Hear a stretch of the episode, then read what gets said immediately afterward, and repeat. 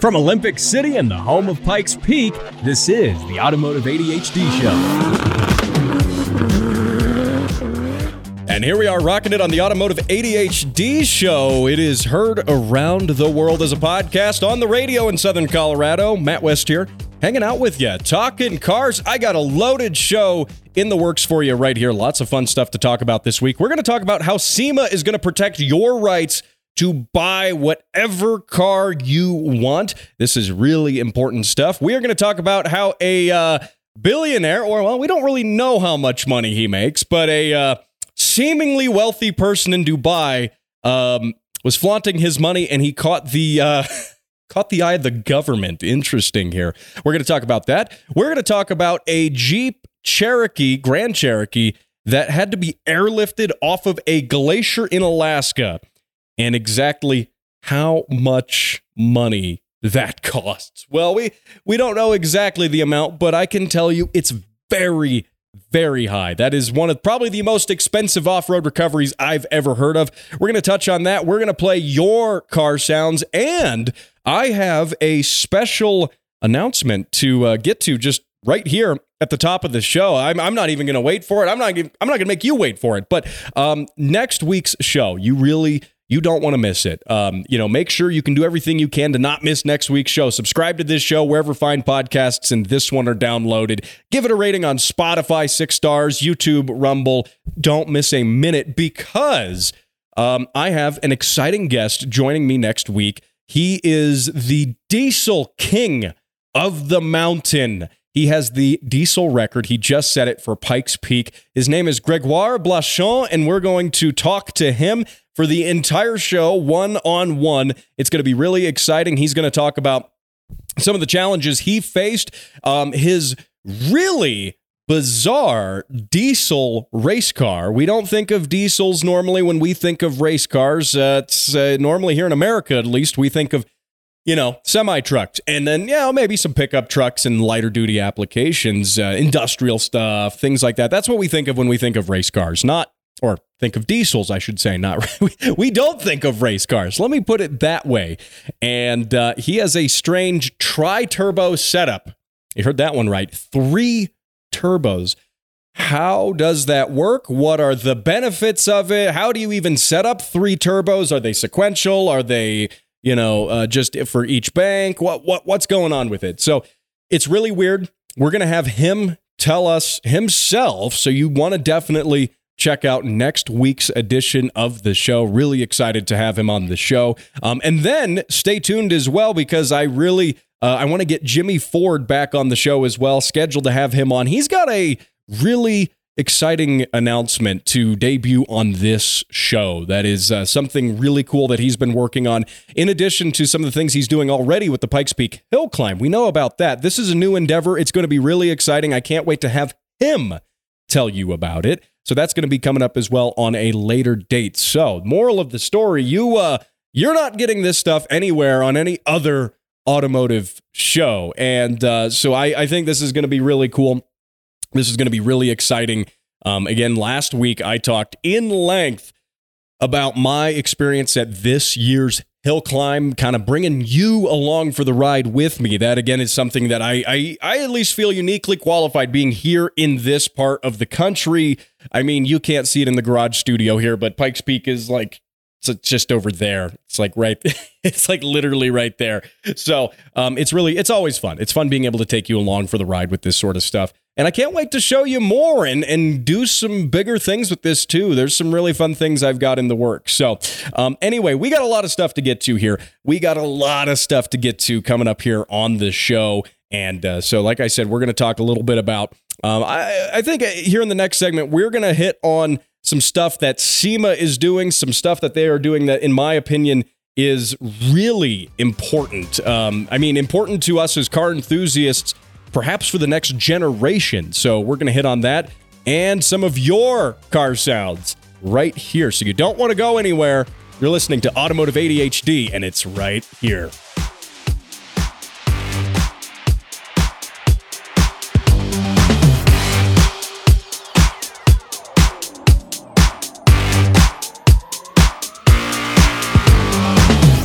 In these trying times, the Speed Council needs your support. Well, mostly your money. Alright, just the money. Join our Patreon today at thespeedcouncil.org to get exclusive benefits when you support Automotive ADHD.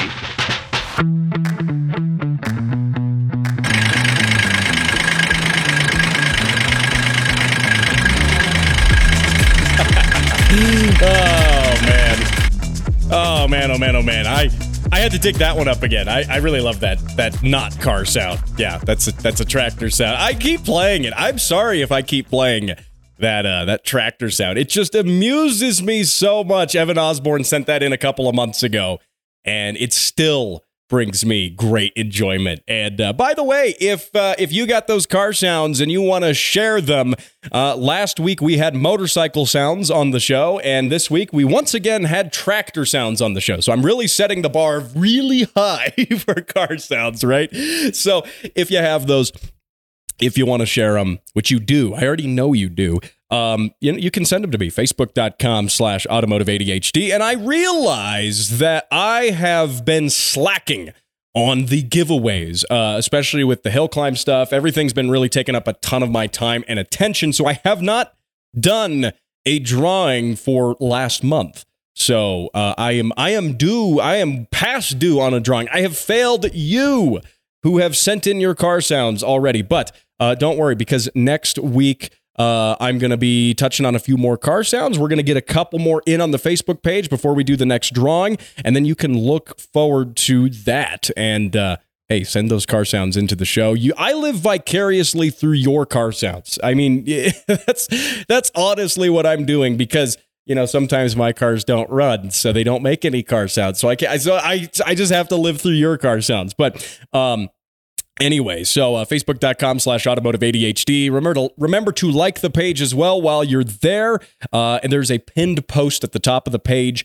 You can comment below, share those car sounds. You can also private message them to me, but if you send them to that, if you put them in that comment section there, then everybody can see them and enjoy them. So I think that's the way to do it. So um, I got to talk about this SEMA, which you may know as uh, you may know them from the SEMA show, one of the biggest specialty aftermarket car shows.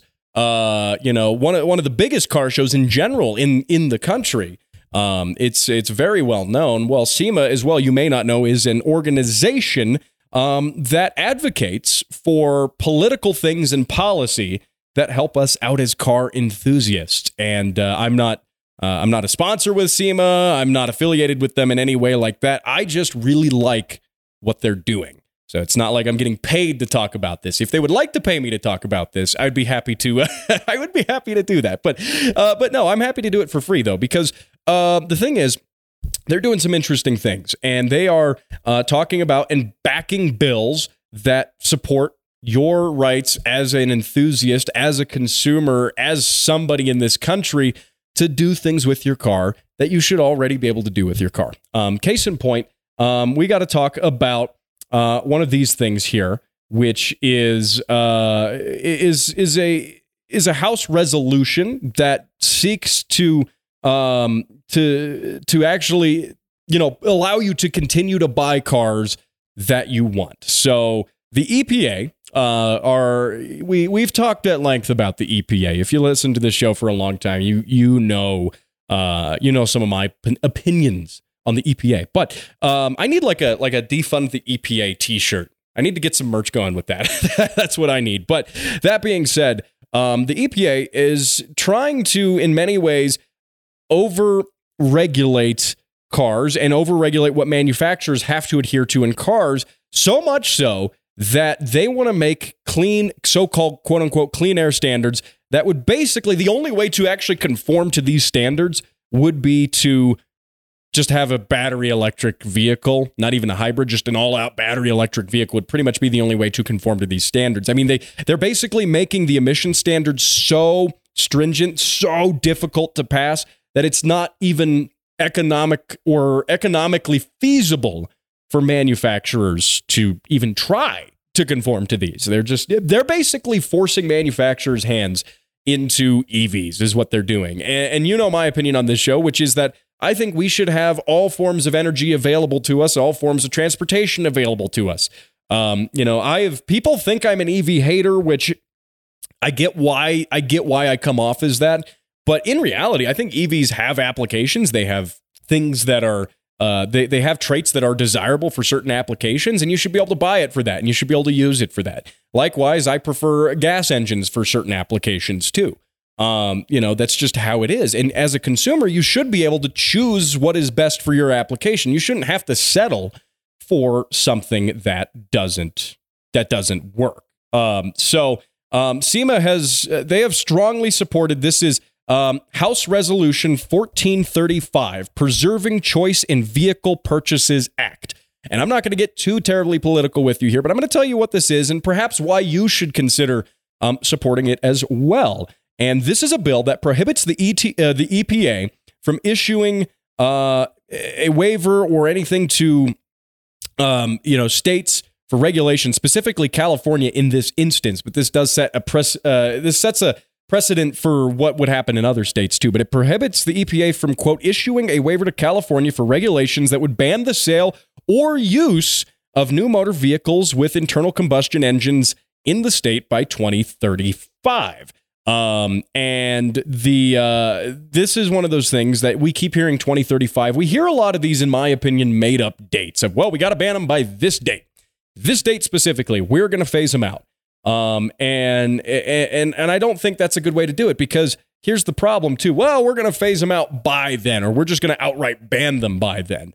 Um, you are in many ways artificially incentivizing companies uh, to exhibit a certain type of behavior to make a certain type of product without any actual competition in the market, natural competition. Not only that, you have arbitrarily decided that this is the one technology that we are going to follow when there are many developing technologies. If you're actually into this for the environment, by the way, there are many developing technologies that could be even greener than our current battery electric vehicles that people are so obsessed with. But those technologies aren't going to get the research, they're not going to get the funding. Manufacturers aren't going to pursue them because as a government, we've just decided to do this one thing. So that's one of the many issues I have with our government just deciding that EVs are the solution. You you I did a show like a year ago about this on how making regulations is actually stifling innovation that could be more beneficial if that is your concern with the environment. If you're a true environmentalist,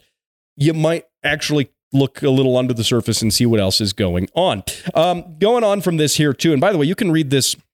Um, you can read this whole. I'll have this article posted for you on the Facebook page, facebook.com uh, slash automotive ADHD um, because this is worth the read, and it actually has a link too for you to to actually support this at least and voice your opinion with it. Um, but the um, EPA's proposal um, intends, they say, to lower carbon emissions in a way that intentionally force battery electric vehicles to be the only option for manufacturers to produce. Um, and and so that ends up. They say they go on here to say EVs become the de facto choice to achieve the rule-making climate goals, uh, as other options such as hydrogen, new synthetic fuels, and multiple renewals renewables do not enjoy a level playing field of subsidies. Exactly the same point I was making that the government deciding to subsidize this one part of the industry stifles a lot of innovation in other parts of the industry. Obviously, it's not the environmental if the if the environment was actually their goal, then they would be subsidizing all sorts of things and you know clean technologies research into cleaner technologies so if that if environmentalism was actually the goal as they say it is these other technologies that can in many cases be cleaner than even electric um, or just outright battery electric at the very least um, they would be getting the same support which which they're not so um, SEMA, as well as um, uh, tons of other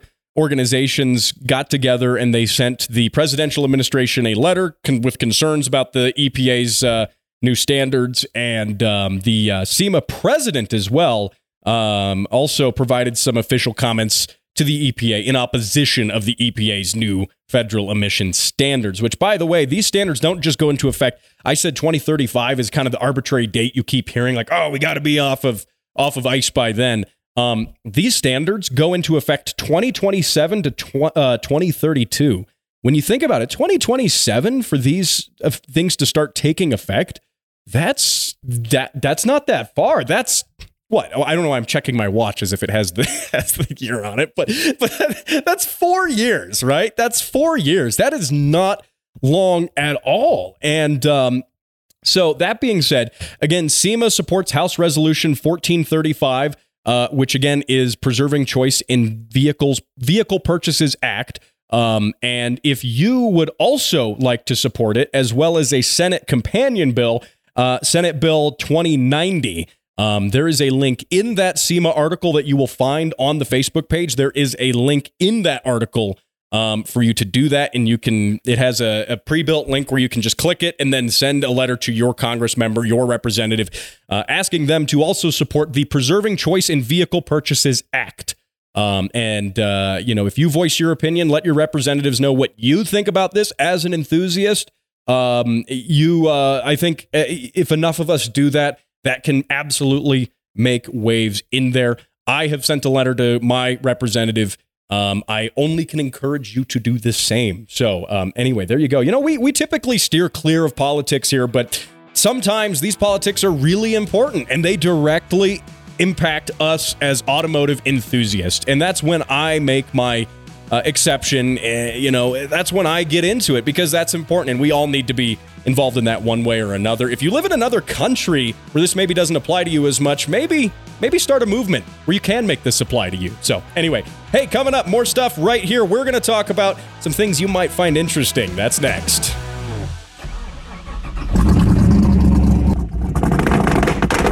Got a hot ride? Let everyone hear that horsepower on the Automotive ADHD show. Just head on to facebook.com slash automotive ADHD, leave a like, and submit your car sounds. Show us what you got at facebook.com slash automotive ADHD and rev those engines up for the world to hear.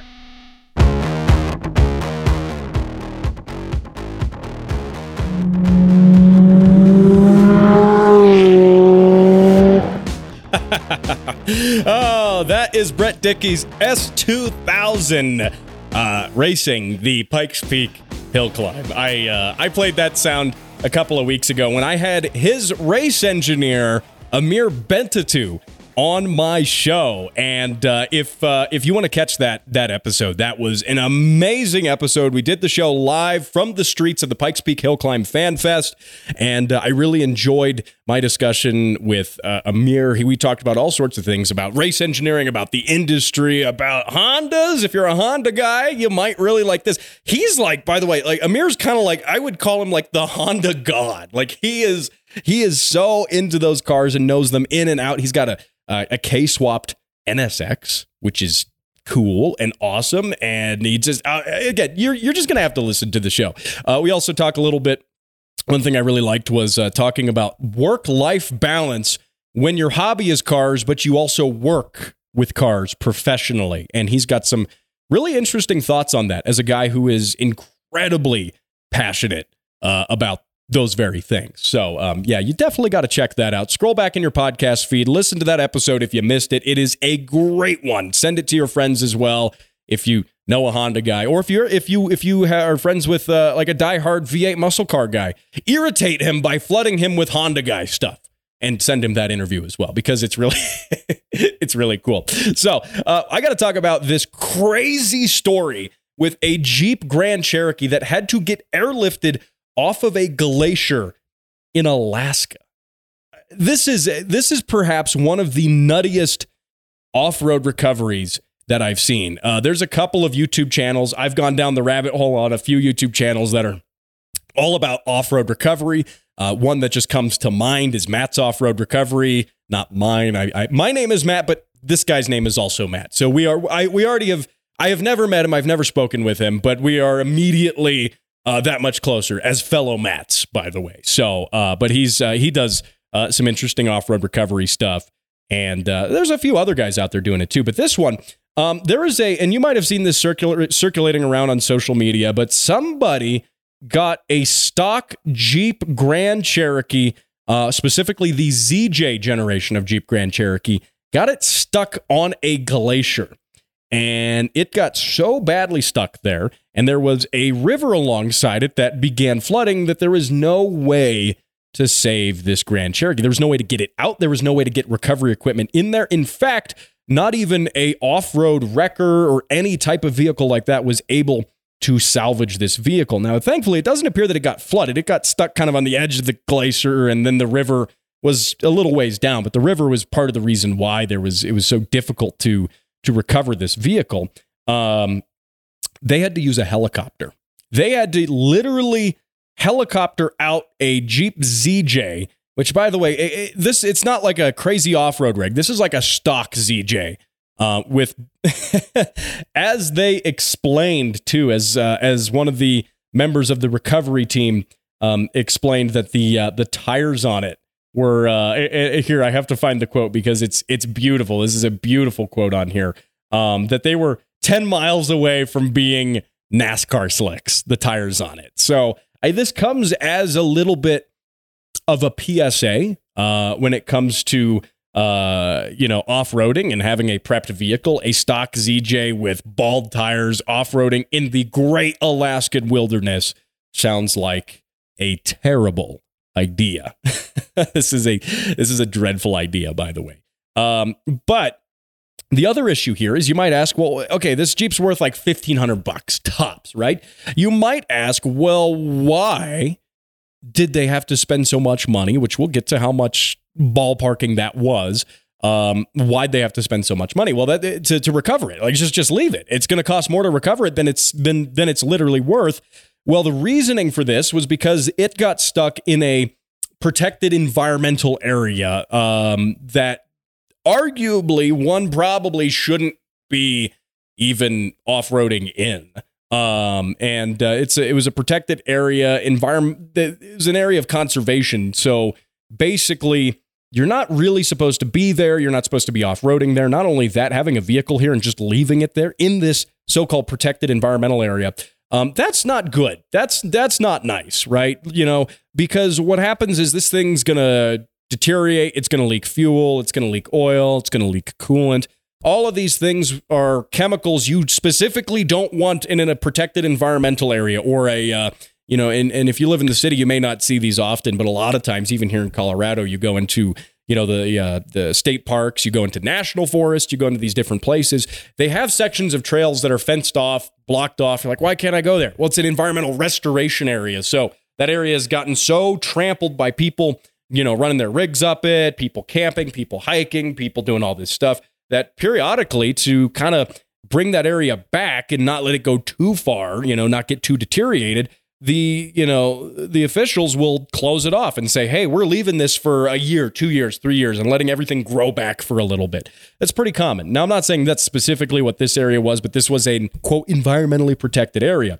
Um, now here's the thing. How much how much does this cost? So firstly the uh, recovery company that was hired to get it tried i believe twice to uh, get in there with a wrecker an actual vehicle a truck and get this thing out. And they were unable to do it uh, because the river, which I had mentioned earlier, had risen higher than it was when this guy got in there. So they were not able to get in there even with a prepped off-road wrecker. So that, that was not a possibility. And uh, by the way, you have to see pictures of this. Um, hat tip, uh, Caleb Jacobs, who did, uh, he's a writer for The Drive, who put together an amazing article on this, complete with pictures, and he interviewed uh, all sorts of parties involved and, and, really got a great story on this. So, uh, credit where credit's due. Go read this article from Caleb Jacobs again at the drive. Uh, but it, the helicopter, so they, they decided that the best thing to do at this point was get a helicopter to uh, to truck this thing back out. Um, and that helicopter, they didn't actually the, the the company who's done this didn't say the overall cost. They didn't tell uh, Caleb from the drive what the overall cost was because they had to factor in not just the helicopter itself, but the man hours, the labor, all of this stuff, and the two different attempts with a wrecker to go in and get this thing as well. They factored all of that into here. Uh, but just the helicopter, let's put this into perspective $8,250 to hire this helicopter, fly it out, pick up this ZJ, and move it. And now they didn't fly it all the way out with the ZJ. I assume probably they they flew it to a spot where a wrecker could actually then just pick it up, which is fair. That's a that's a fair thing to do because if you picked up the Jeep and flew with the helicopter, then you're flying with this extra weight, that's extra fuel. That probably would have been even more expensive than just having the helicopter pluck it out, take it a mile or two over to where there is a flatbed. Then they put it on that flatbed and drive it the however many miles out of the Alaskan wilderness because that's still probably cheaper than just flying with the fuel and the helicopter and stuff. The crazy thing is, there were some pictures of this going around of this Jeep, which they picked up with the helicopter and it was like upside down and they're carrying it out and it it was it was really nuts just seeing the pictures of that but you would believe i don't know if you believe this but that jeep was still running after that fact which does go to show uh, that I, I would only have to assume that this jeep was equipped with the four liter straight six because you just can't kill those. Uh, even if it was upside down in water being picked up with a helicopter the owner gets it back says it runs and drives fine. Uh, that's uh, I don't know if this one was with the the four liter uh, straight six, the AMC straight six. I only can assume that though, considering what it has been put through. So, oh man, oh man. Anyway, anyway, hey, there we go. So, um, now, hey, coming up, we got a couple more fun things to talk about here on the Automotive ADHD show. We are going to hit on uh, some automotive loan advice. Apparently, millennials are in uh, in desperate need of uh, of this, and uh, we are also going to uh, we are also going to talk a little bit about how one supposedly rich guy in Dubai has uh, uh, flaunted his wealth, and now the government's coming after him for being too rich, buying too many supercars. I don't know. I don't know. We're gonna we're gonna dive into that and more with more of your car sounds right here. So hey, don't go anywhere.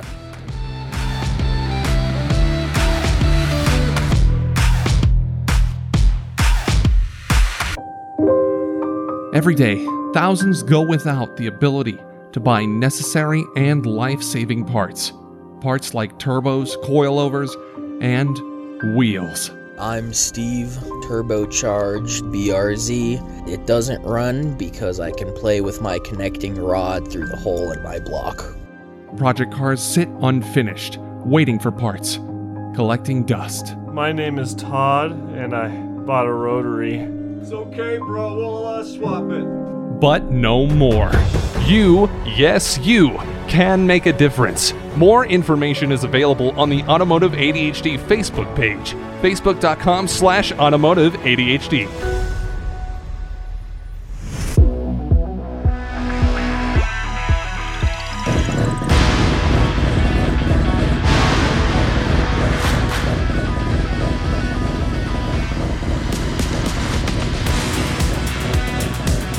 Right, here we are, rocking it for the. Is it the third or fourth half of the show? I, don't even know at this point. How do you have three or four halves? Halves, by the way. I go figure. Matt West here, hanging out with you, talking cars on the Automotive ADHD show. Those car sounds, courtesy of Adam Green. That was his FDRX7. I'm playing more car sounds from the vault, and uh, that's just one of the uh, fantastic ones uh, that I have. And I, I, we have everything from three cylinder diesel tractors to Pikes Peak hill climb cars to motorcycles to cool FDs with the um, very broppy rotary. Brop, brop, brop.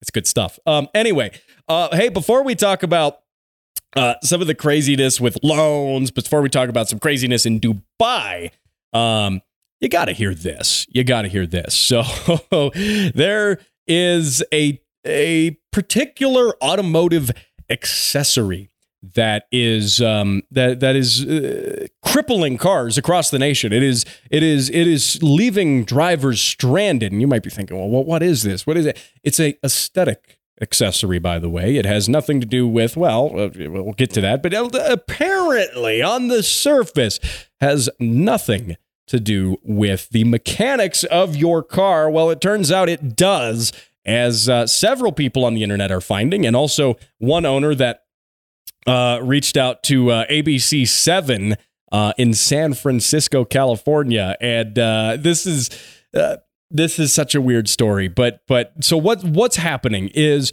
people are buying these little automotive. They're they're like metal rings with adhesive on the back, and they have some rhinestones. They have some shiny jewels on them. And the idea being that you put this thing around the push start ignition on your car. It's a little ring that goes around it and it it's a tacky little stick-on thing and you can have some sparkliness around your your ignition button. Don't ask me why you would want that, but apparently enough people want it that this is a problem. So the issue is it's just fine if you put it around your push start ignition. There's a reason I specified push start ignition. Um, because if you put it around the keyhole in your non push start ignition, if you have a regular key, um, then this causes some this causes some issues. This causes some problems because what's going on is apparently this little metal ring with jewels on it, you know, cheap, fake, whatever, China jewels, um, is enough to actually block the signal from your transponder key. And what's that transponder key? A lot of a lot of you, I know, I know a good chunk of people know this, but uh, for the benefit of those who don't, we'll get you up to speed. Um, modern cars, cars, actually, a lot of cars, even after, since the the mid to late 1990s, have this notion of transponder keys. And what that is, is a means, it's an anti theft device, firstly. So basically, it means that you can't just drill out the lock cylinder of the ignition and then start it with a screwdriver, which is, by the way, was how my uh, my 77 Hornet was stolen. Uh, which you uh, listeners here may may remember my eulogy I read for the car uh, on the show. By the way, I have news about that car. I have an update on that, but we'll uh, we'll save that for another episode. Uh, I, I, just I got too much stuff to talk to uh, talk about here. I, I don't want to get too uh, sidetracked. Um, but so moral of the story, what what the transponder key does, it basically has a radio frequency chip in the key itself that communicates through an antenna that is around that ignition cylinder to know if this is a real key or if someone's just trying to they drilled out the ignition and they're trying to start it with a screwdriver. Um, it's it's designed to do that. That's basically the purpose of this. So what'll happen is if you put in a key, this will even work. I've done this on one of my cars before, where I just wanted a spare door key that I could keep in my wallet or something like that. And but I didn't want it to actually start the ignition of the car in case, oh, what if I lost my wallet? What if I did this? I don't want my car to get stolen. I just want to be able to get in in case I lock my actual keys in the car. Um, well, you can go get your take your transponder key, go get a regular blank key for a non-transponder set, like for an older car, get that cut, and um, uh, with the same profile as your regular key, it'll work in your door. And if you put it in your ignition, it'll turn the ignition over and everything. In a lot of cases, the car will even crank, but it will have disabled the fuel and the ignition. So it'll all it's going to do is crank, crank, crank, crank, crank. That's it. That's all it's going to do. Um, and so because that that system, that security system there, uh, that it's a passive security system, and that's why a lot of people don't know about it. It's passive; you don't even think about it; it just works. Um, that system is keeping me from using the you know regular flat metal key. This is also why keys, especially in the late '90s and early 2000s, got really thick with thick plastic on them. We went from nice thin, you know, sleek metal keys to these fat, nasty keys, which by the way are even kind of passe and old school now when you think about it, because you know cars of the past ten years, most of them have um, uh, keyless ignition. You know, you just leave the key in your pocket and get in the car and then use the push button start. Which, by the way, is what this tacky little bling ring, as they call it, that's what that's for. Because your push button start is not where the antenna necessarily is uh, for your keyless ignition, where you just leave the key in your pocket and you get in the car. Um, this again, this specifically, if you put this ring around your old school you know, transponder. I say old school like it's actually that old, but your older style transponder key, it can actually block the signal. As as this one owner here, I've got a sound clip for you. As this one uh, owner found out, uh, rather, I would say, rather unfortunately. Here, uh, here, give this a listen. She had the car towed all the way to a dealer in Ukiah. No one could find the problem. They had locksmiths there. They tried all of their troubleshooting, and nothing worked. Then, in passing, Schiffer mentioned that bling ring on the ignition. And he said, Oh, we've seen that before. The mechanic simply peeled off the bling ring and presto, the car started right up. I was completely blown away. It was the most ridiculous. So, so, so now you know what's going on. Let's uh, let's talk about though. I I do feel bad for this this owner of this car who spent hundreds of dollars having mechanics tow, tow the car and having mechanics troubleshoot the car, all of these different things. But, uh, you know, at the end of the day, this could be avoided. This could have been very easily avoided. In fact, there's a, there's a very simple solution. You know, people are people are being critical of the seller at Amazon for not clearly stating, "Hey, this doesn't work with certain cars with this type of ignition." That's not the problem because they it turns out if you go to that Amazon listing, they did state that. So the people who buy this sort of thing aren't going to read that anyway. Uh, because also the sort of people bejeweling their cars and putting putting rhinestones on literally every every surface in sight aren't going to read that. And if they do read that, chances are they're not going to know what that means anyway. Um, so the real solution here is just have a better taste in fashion and automotive accessories. Just have better taste in your aesthetic modification. Look, look they say respect all builds. They, that's what they say, right? But I'm sorry, putting rhinestones on everything in your car the license plate, the cup holders, the air vents, the steering wheel, the, the airbag cover. By the way, that's really dangerous. I've seen that. I've seen like entire airbag covers, the, the center part of your steering wheel, covered in jewels and spiky things. No, don't do that. That's the air. When that. When that airbag goes, you get into a 10 mile an hour collision, just enough, or maybe 20, and that airbag goes. I'm sorry, those those jewels are projectiles. That that is that is a death sentence in my opinion. Remember the Takata airbag recall? It was because it was shooting the the that's a whole nother can of worms. But it, those airbags were shooting out metal projectiles from the actual airbag equipment. There was a lot of things about why this happened, but moral of the story: those that actually killed people.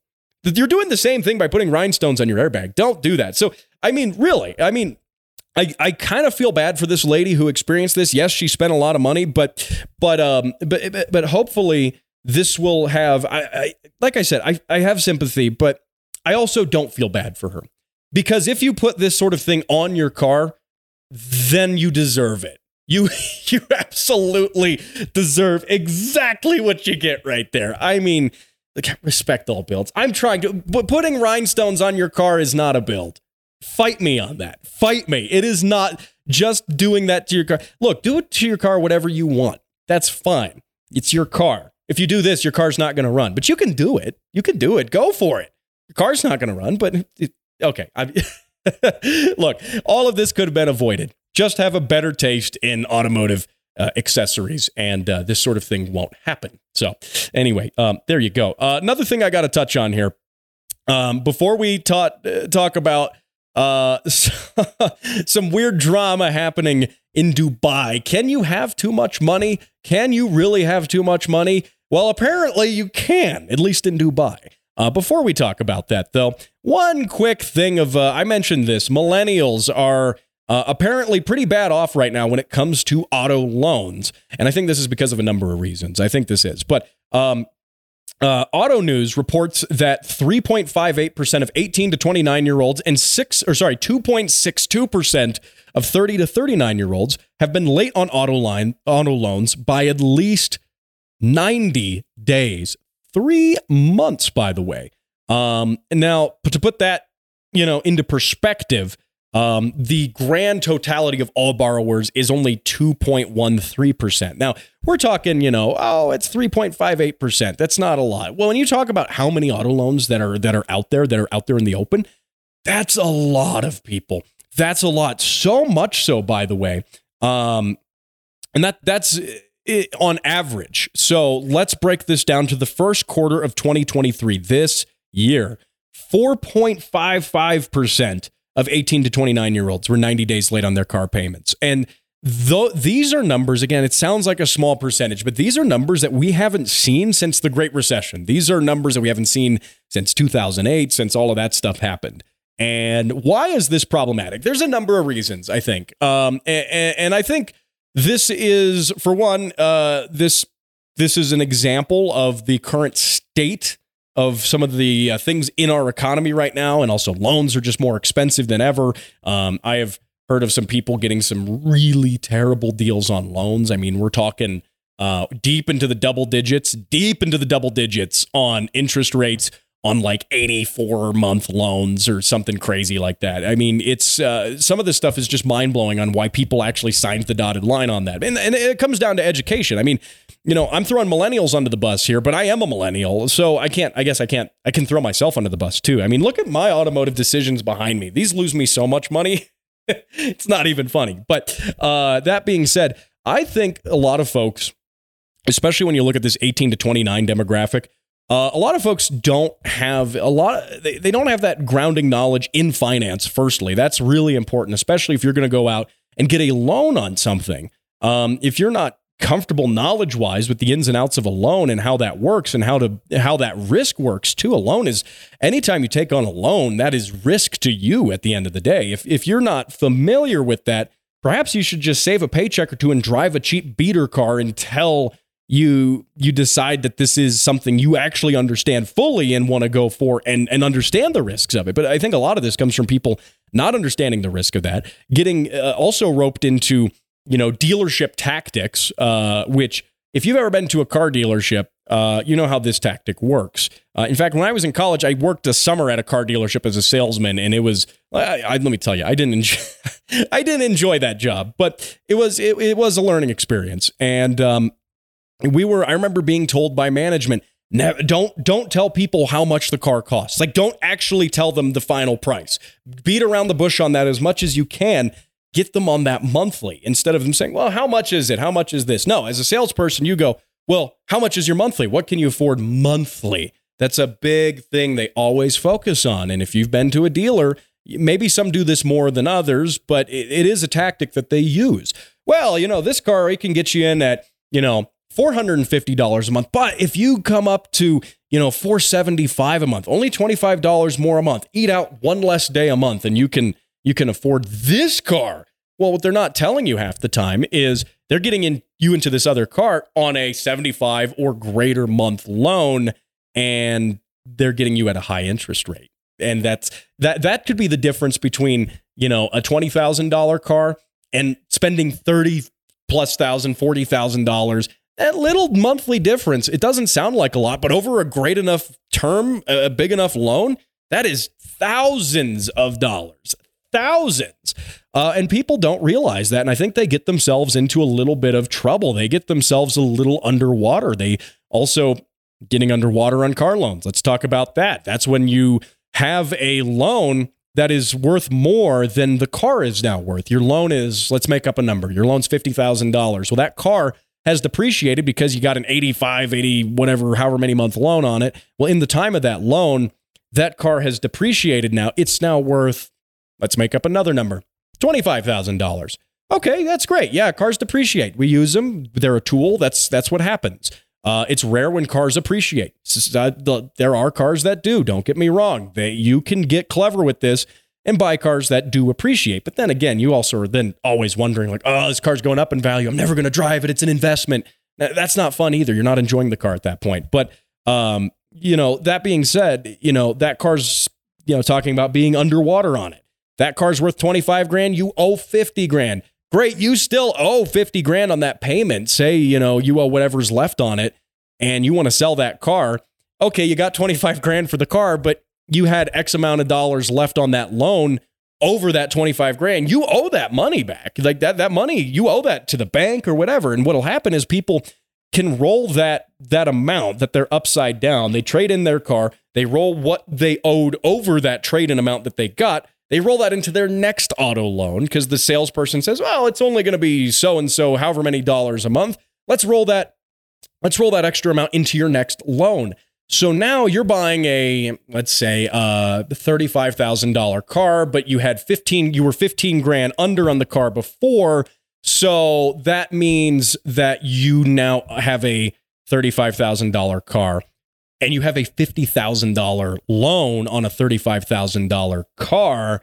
Um, and that's, we're talking, you know, six, 700, however, depending on the term of the loan, obviously, but we're talking hundreds of dollars a month. I mean, we're talking a lot of, the you know the average on these car payments just keeps getting higher and higher. And so guess what? If you've done that now, you've rolled the amount you were upside down on a previous car into your next car. Well, that next car is not even worth that. So you are starting out upside down in that car, and it's only going to keep keep depreciating. The typical rule of thumb is a car is going to depreciate anywhere between 10 and 15% the second you drive it off that lot, and it is now a one owner car, not a new car, right? Uh, so this is, I mean, things like this. I mean, obviously, you can get way more in depth in this than I. I'm just like doing a surface level skim of how this kind of works, you know, and, and in my experience too, and what I've seen. Um, but I, I think this is something, especially with that younger demographic, the uh, you know older Gen Zers and the younger millennials are just are are failing to see this, and maybe it's because of you know they say it's because of their position financially. I think a lot of it comes down to education because uh, you know if you are educated and you educate yourself on what it is you're doing with your money. I think you can make that money go a lot longer. At least you can use what money you have a lot smarter uh, and understand that risk and also understand things that you can do to to um, to mitigate that risk. So um, yeah, there's my spiel on uh, there's there's my spiel on car loans. I, I'm not going to say don't get a car loan. Some people, you know, financial people might say, oh, never get a loan. Loans are bad. Never take out debt on anything ever. Um, there are times where it makes sense to do it. Is it all the time? No, no, no, it's not all the time. But you know, I think understanding that and not listening to the sales guy who's you know, only telling you that monthly amount. Oh, get the extended warranty. It's only $3 more a month times, you know, a, a ton of months, which comes out to, again, hey, we're talking a lot of money. Um, so, you know, when you think about it, or at least if you do go into those loans, if you understand the risk and you decide to do it anyway, look at that dollar amount of what it's going to be. Look at what it's going to be with your interest. The interest obviously is your cost of the loan. You know, if it's 2%, that means that loan is cheaper, that getting that loan's cheaper. If it's 8, 9, 10, 15, 20%.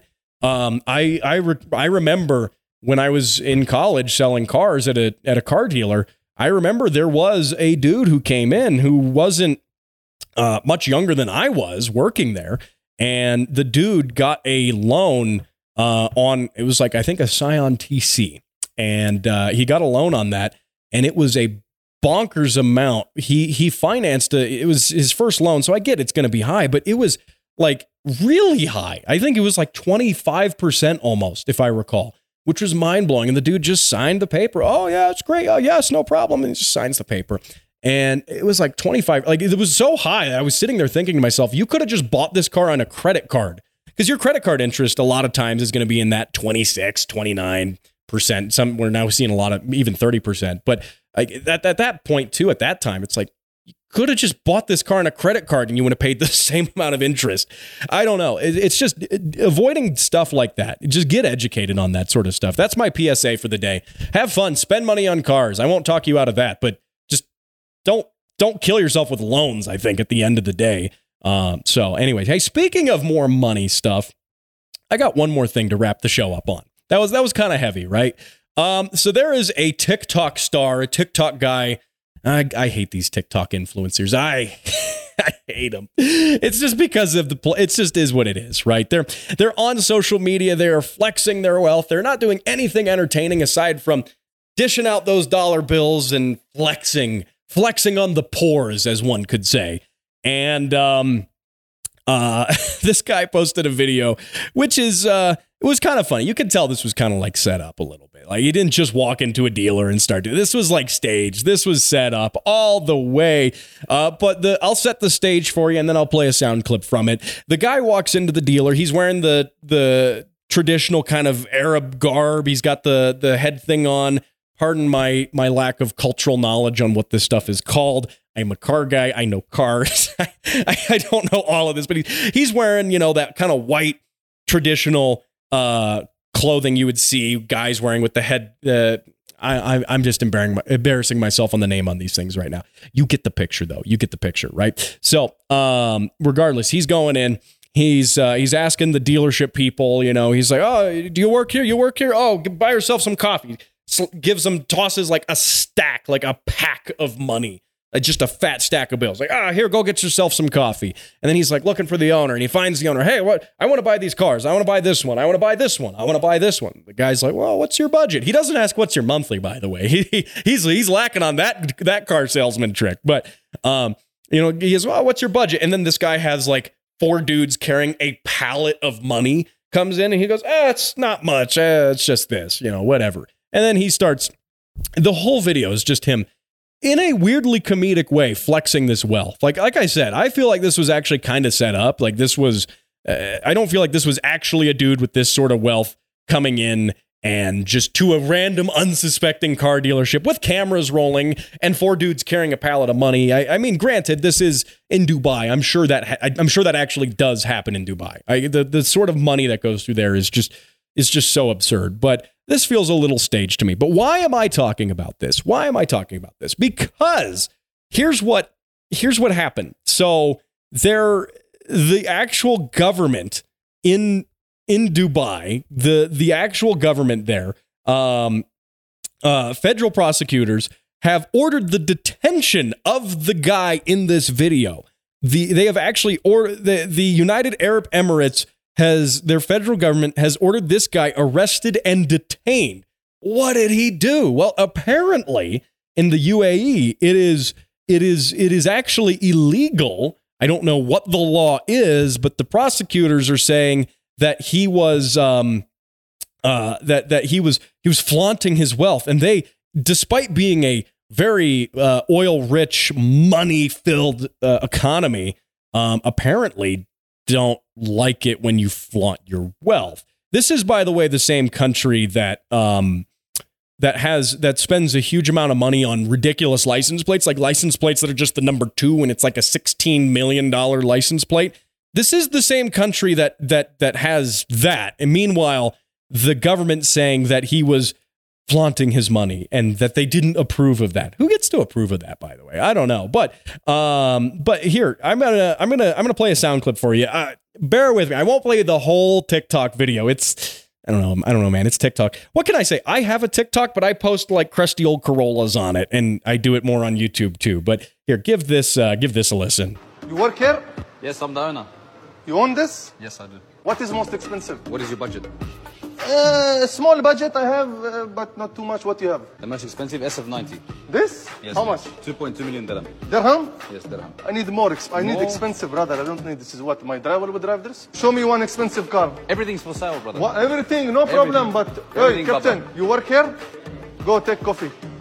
What is this? Audi R8. Give me this, and uh, this one also. Yeah, okay, what else? Uh, give me that Mercedes, okay? This Rolls Royce, and uh, give me one Red Bull also. No problem. You have Red Bull? Red Bull for free. No, take money, no problem. Keep the change. Red Bull for free. No, no, take money, keep the change. I don't know. That that was a funny line there. That was that was I I'll I'll I'll, I'll appreciate that line. You know, oh, I'm gonna buy this car, this buy this car, and uh, and one Red Bull. oh man! So here's the statement the uh, the uh, uh, the government has the UAE government has issued, which is uh, at least translated into English as being that he um, he he lavishes cash in the showroom quote in a way that reveals foolishness and a lack of appreciation for the value of money. Congratulations, you have accurately described every TikTok influencer ever. Uh, I'm pretty sure they will all be arrested by the UAE uh, for this for this transgression against the appreciation and the value of money. Um, interesting to me. This is interesting, uh, not just because of the all the cool cars in there. You know, he's he's he's mo- poking fun at a Ferrari SF90, which is like six hundred thousand dollars. Uh, hat tip uh, Lewin Day of the Drive, by the way, who who who put all this together with uh, with some of the stuff, the values of these things he's going around and asking about. Um, and uh, look, look, okay, let me put it this way. I think it's weird for one, a country where, you know, you wouldn't see this. There's a lot of things, you know, a lot of countries have different cultures. This is apparently culturally unacceptable in the UAE, though I would find this hard to imagine. Yeah, it's cringy, it's kind of dumb, it's silly, it's it's not tasteful, it's not tactful. Um, I would find that hard, at least in most places, to imagine that you could actually get arrested for being so rich and just flaunting your wealth and giving people fat stacks of cash to go buy coffee with. That's really expensive coffee, by the way. How expensive is the coffee in the UAE? It must be terribly expensive. That that coffee must be thousands of dollars for a cup of coffee. I'm sure. Well, I'm sure someone's going to say, "Yeah, well, that that exists. That's how much it costs." But um, that being said, I have a proposal for this guy who is wanted. He is wanted by the UAE government. I have a proposal for which he can take asylum, not only here in the United States, but in my garage where he can pay me all of these fat stacks of cash. In fact, he's he's scoffing at six hundred thousand dollars for this Ferrari SF90. He says, "Oh, that's uh, I, need more expensive. That's that's that's too cheap." Well, in fact, I will sell him not one, not one, but two crusty Corolla AE86s. If you're watching on video, I got actually I have the white one back. You haven't seen it in a long time. Um, OBD1 Kenobi got tired of it sitting in his backyard, so he said, take it home. But anyway, I have not one, but two. One of them runs, the other one doesn't. I will sell them for $16 million if he wants to take asylum in my garage from the UAE government and pay me $16 million because the Ferrari SF90 is too cheap. I will sell these Corollas for a bargain. 16 million. That's my official offer. That's my official offer right there. Take it or leave it. This this really, you know, I talked about loans and things like that, but but this is really the the sound financial advice that you have come to expect and love here on the automotive ADHD show. So, and on that, I'm going to wrap up this show. Hey, I want to thank you for joining me on this edition of this show. I want to thank Sandy and Gary at the radio station who make sure this gets on the airwaves. Remember to give this show a six star rating on Spotify and tune in next week when I have Gregoire Blachon, the diesel king of the mountain, is joining me for a one on one interview. You do not want to miss that. That is going to be here next week.